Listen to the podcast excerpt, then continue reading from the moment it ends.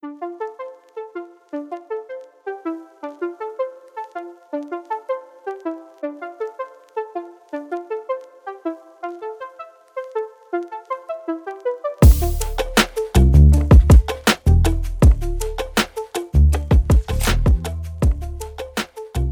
yo, yo, what's going on? How are you doing? Pretty good, not much. Um, I like how we finally got to start the podcast after what, like six weeks of trying to do it? yeah, right. It's like, And what, we have like 30 minutes before we both have to go? yeah, something like that. So, the one thing that happened this week that's good, it's a little backstory. I play a lot of drone simulators, okay? I play a lot of video games, a lot of video editing. Yeah. And I have a computer. It's got like an i5, like 9600, integrated graphics, okay? Like 60 frames max on any game. Well, the other day, I bought a GPU from my friend. I bought a 1080 Super, which is like two generations old, but it still does really well, and 16 gigs of RAM. So now, instead of getting like 60 frames in games, I get like 260. It's kind of awesome. Nice. But at least I can, you know, actually game. I had to get like three more fans because the computer was spitting out like hot air like crazy. It Uh, was practically overheating. yeah, I got the fans installed and now she works. nice. We still got to get you a computer better than your school computer, something that actually works so you can actually edit with. Yeah. On the other hand, at least I finally convinced you to start doing After Effects after what, like two years of trying to convince you to do After Effects? You finally did it? I it? am sorry, but that was not two years. Oh, it was at I'll- least two years. I'll give you two months. a year. Not even. I've been dabbling and dabbling. Yeah. Like, well, Eh. Last year when I asked you, you're like, "Heck no, I ain't doing After Effects. I don't need After Effects. I can do everything in Premiere." So that was the thing. I've been dabbling with the green screen and After Effects. I remember that a while ago you had mentioned I should get more involved in motion graphic templates and making my own stuff. Speaking of After Effects and that motion graphic template we were talking about, I woke up early this morning to work on that project as well as to record this podcast with you. Yeah, and after waking up at 6 a.m. to come down to figure out my computer was locked until 8, I said, "Forget about this. I'm going back to bed." And the extra three hours of sleep was very welcome. Yeah. For me, I don't it's not I don't want sleep. It's if I don't have it, it is fine. I can still work and do stuff and actually be active and do things. Do work, do whatever. Without without a ton of sleep. If I have more sleep, great. But if I don't, so be it. I cannot sleep for like eh, about 20 hours. I start losing part of my brain function, and by 25 hours, you don't want to be around me. 36 hours, which was travel, that was painful. Yeah. I never want to do that again. That was 36 hours of being awake traveling from Alaska back to Pennsylvania. That was tough. Oh, and on top of that, the day before we left, I went, the night before that, I went sledding. And the day we left, I went cross country skiing for four hours. And then we just ran around and did some random stuff at night, okay? Well, I was already tired. And I couldn't sleep for another 36 hours. That was painful. Very painful. Yeah. Never again. Yeah. All right, going back to After Effects for one second. So, yeah, so Simon's been trying to talk me into using it more and trying to make my own stuff. And I had done, like, I generally speaking try not to buy packs and effects and stuff. I would either do without them or make try and make my own stuff in Premiere or like hand make everything when I need it in Premiere. Like if I need a certain effect and I can do it in Premiere, it would just take me 30 minutes to make one thing and then I could only use it for that project. So I ended up taking Simon's advice and I actually made one that some people who listen to this podcast might see next time I post a uh, something to Instagram because I made a cool little Instagram story thing and oh I made like a cool little Instagram story for whenever I post to be able to show that I put like basically say that I posted something. So that's that's gonna be fun. But yeah, I made several different ones, and I've started to make my own M O G R T dot M O G R T pack. Um, I'm working on it right now. I have two to three different things that are in there right now. There's like some twist effects, text twist effects. I have a five minute countdown. I have a 30 second countdown. So basically, bare bones stuff that people can do what they want with, and I'm giving people the option to change things in it. Like they can change the color, the font, X, Y, Z. So you know, it it it's a win win because what it is is for me it is hey I can use this whenever I need to instead of creating a countdown every single time. I'm not going to go through the everything, but t- you know, taking the time code, taking the crop, taking this and that, I can just add Yeah. one thing. Ta-da! It's there. Um, ta-da! It works. Then I can start doing more background graphics and stuff and creating those. That's what I so I started doing that, and so thank you, Simon. What I think I'm gonna do is I'm gonna I'm gonna require a uh, ten percent tax on every single file you sell now for now on, no, not happening. Um, payable to the order of Simon Saucy. Uh, please, ten percent, fifteen percent would be welcome though. uh-huh. I, I can give you my routing number. Yeah, remember I already. I'll expect it in my in my in my account by the first of every month. Uh huh. Okay. Anyway, Simon just led to a perfectly good thing. I own the evanbear.com website. That's my homepage, and then also I have a photos tab. I'm gonna open a store tab, and this is kind of a thing that I'm now announcing on the podcast. Shameless plug. I am going to soon, not right now, but in the next six months, open a store that will have my own homemade mo what is it mo grt pack. Yogurts. Yeah, mo um, pack, as well as I'm going to start selling my photos and just various different things Plug. that are worth you know me selling as well as worth what I want. So like for instance, I have struggled, and this is something personally I've struggled with. I have many different passion projects that I've wanted to work on for a while, like six months to a year to two years. Um, various different passion projects and stuff that I want to work on. So what I've been doing is saving up for those passion projects in a specific fund for those.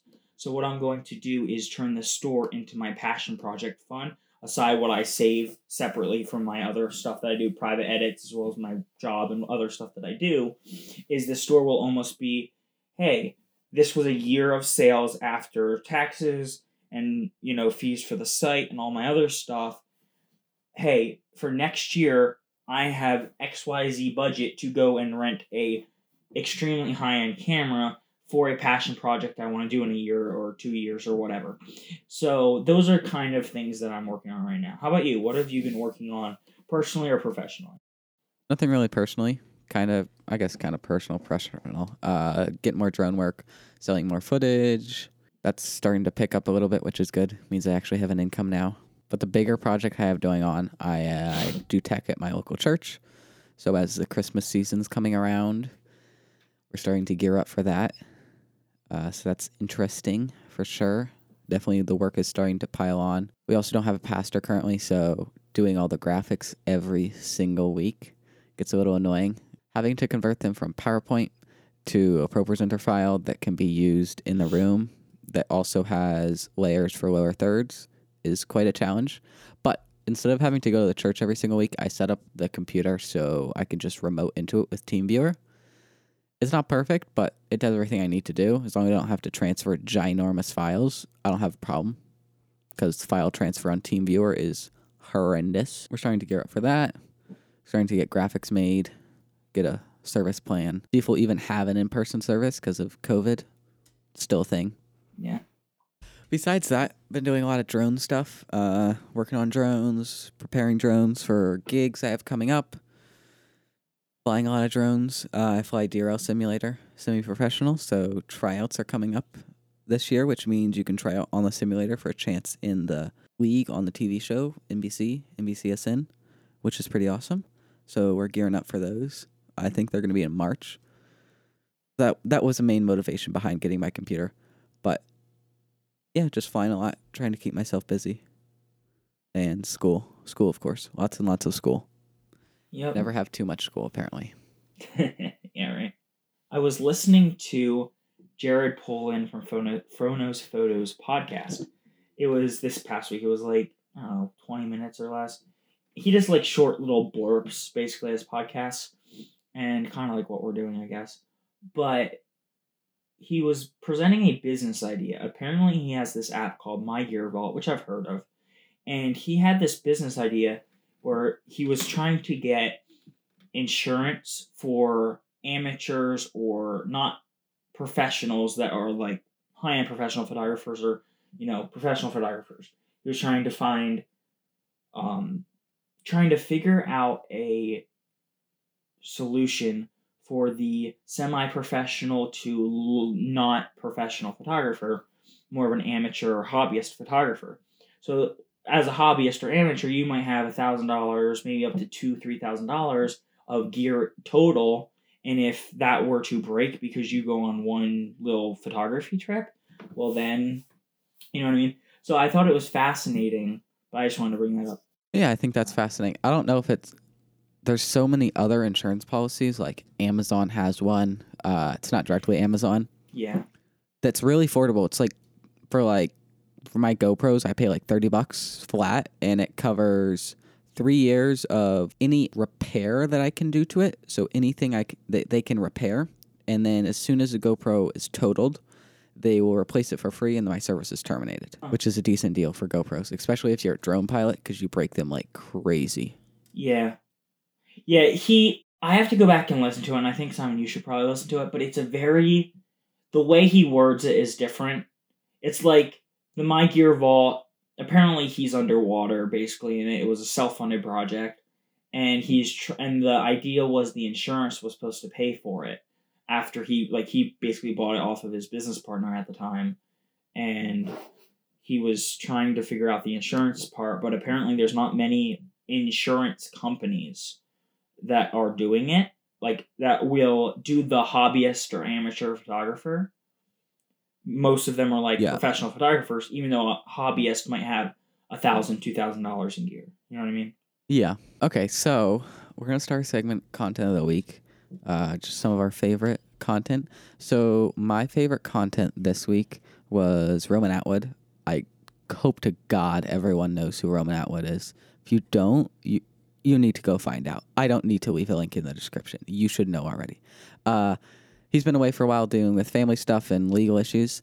So he posted a video today. Uh, it was just like an update video, nothing really crazy, but it was so cool to see him back because he's such a positive person, especially during this election crap we have to go through and coronavirus and school. Just cool to see one of my favorite YouTubers back. What about you, Evan? on that note, so I was told not to bring this creator up, but I'm going to anyway. Um, Peter Oh Mc- gosh, no, no. Yes, Go ahead.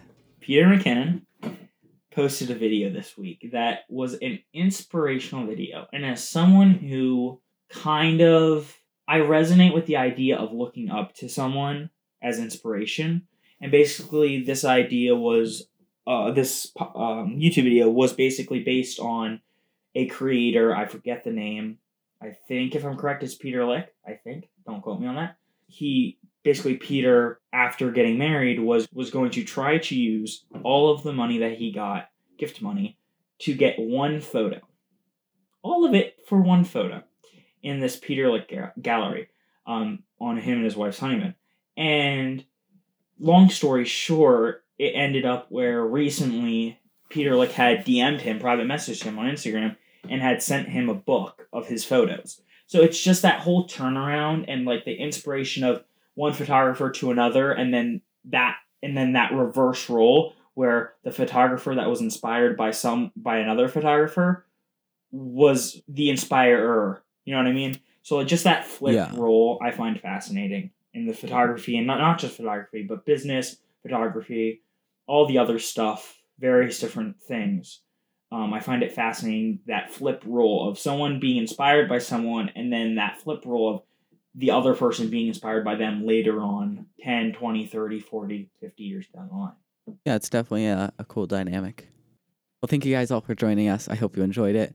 Uh, let's hope our next podcast will be much more interesting and maybe a little be. longer. It should be. Hopefully, we'll see. Until next time, guys, thank you all for joining in. Bye.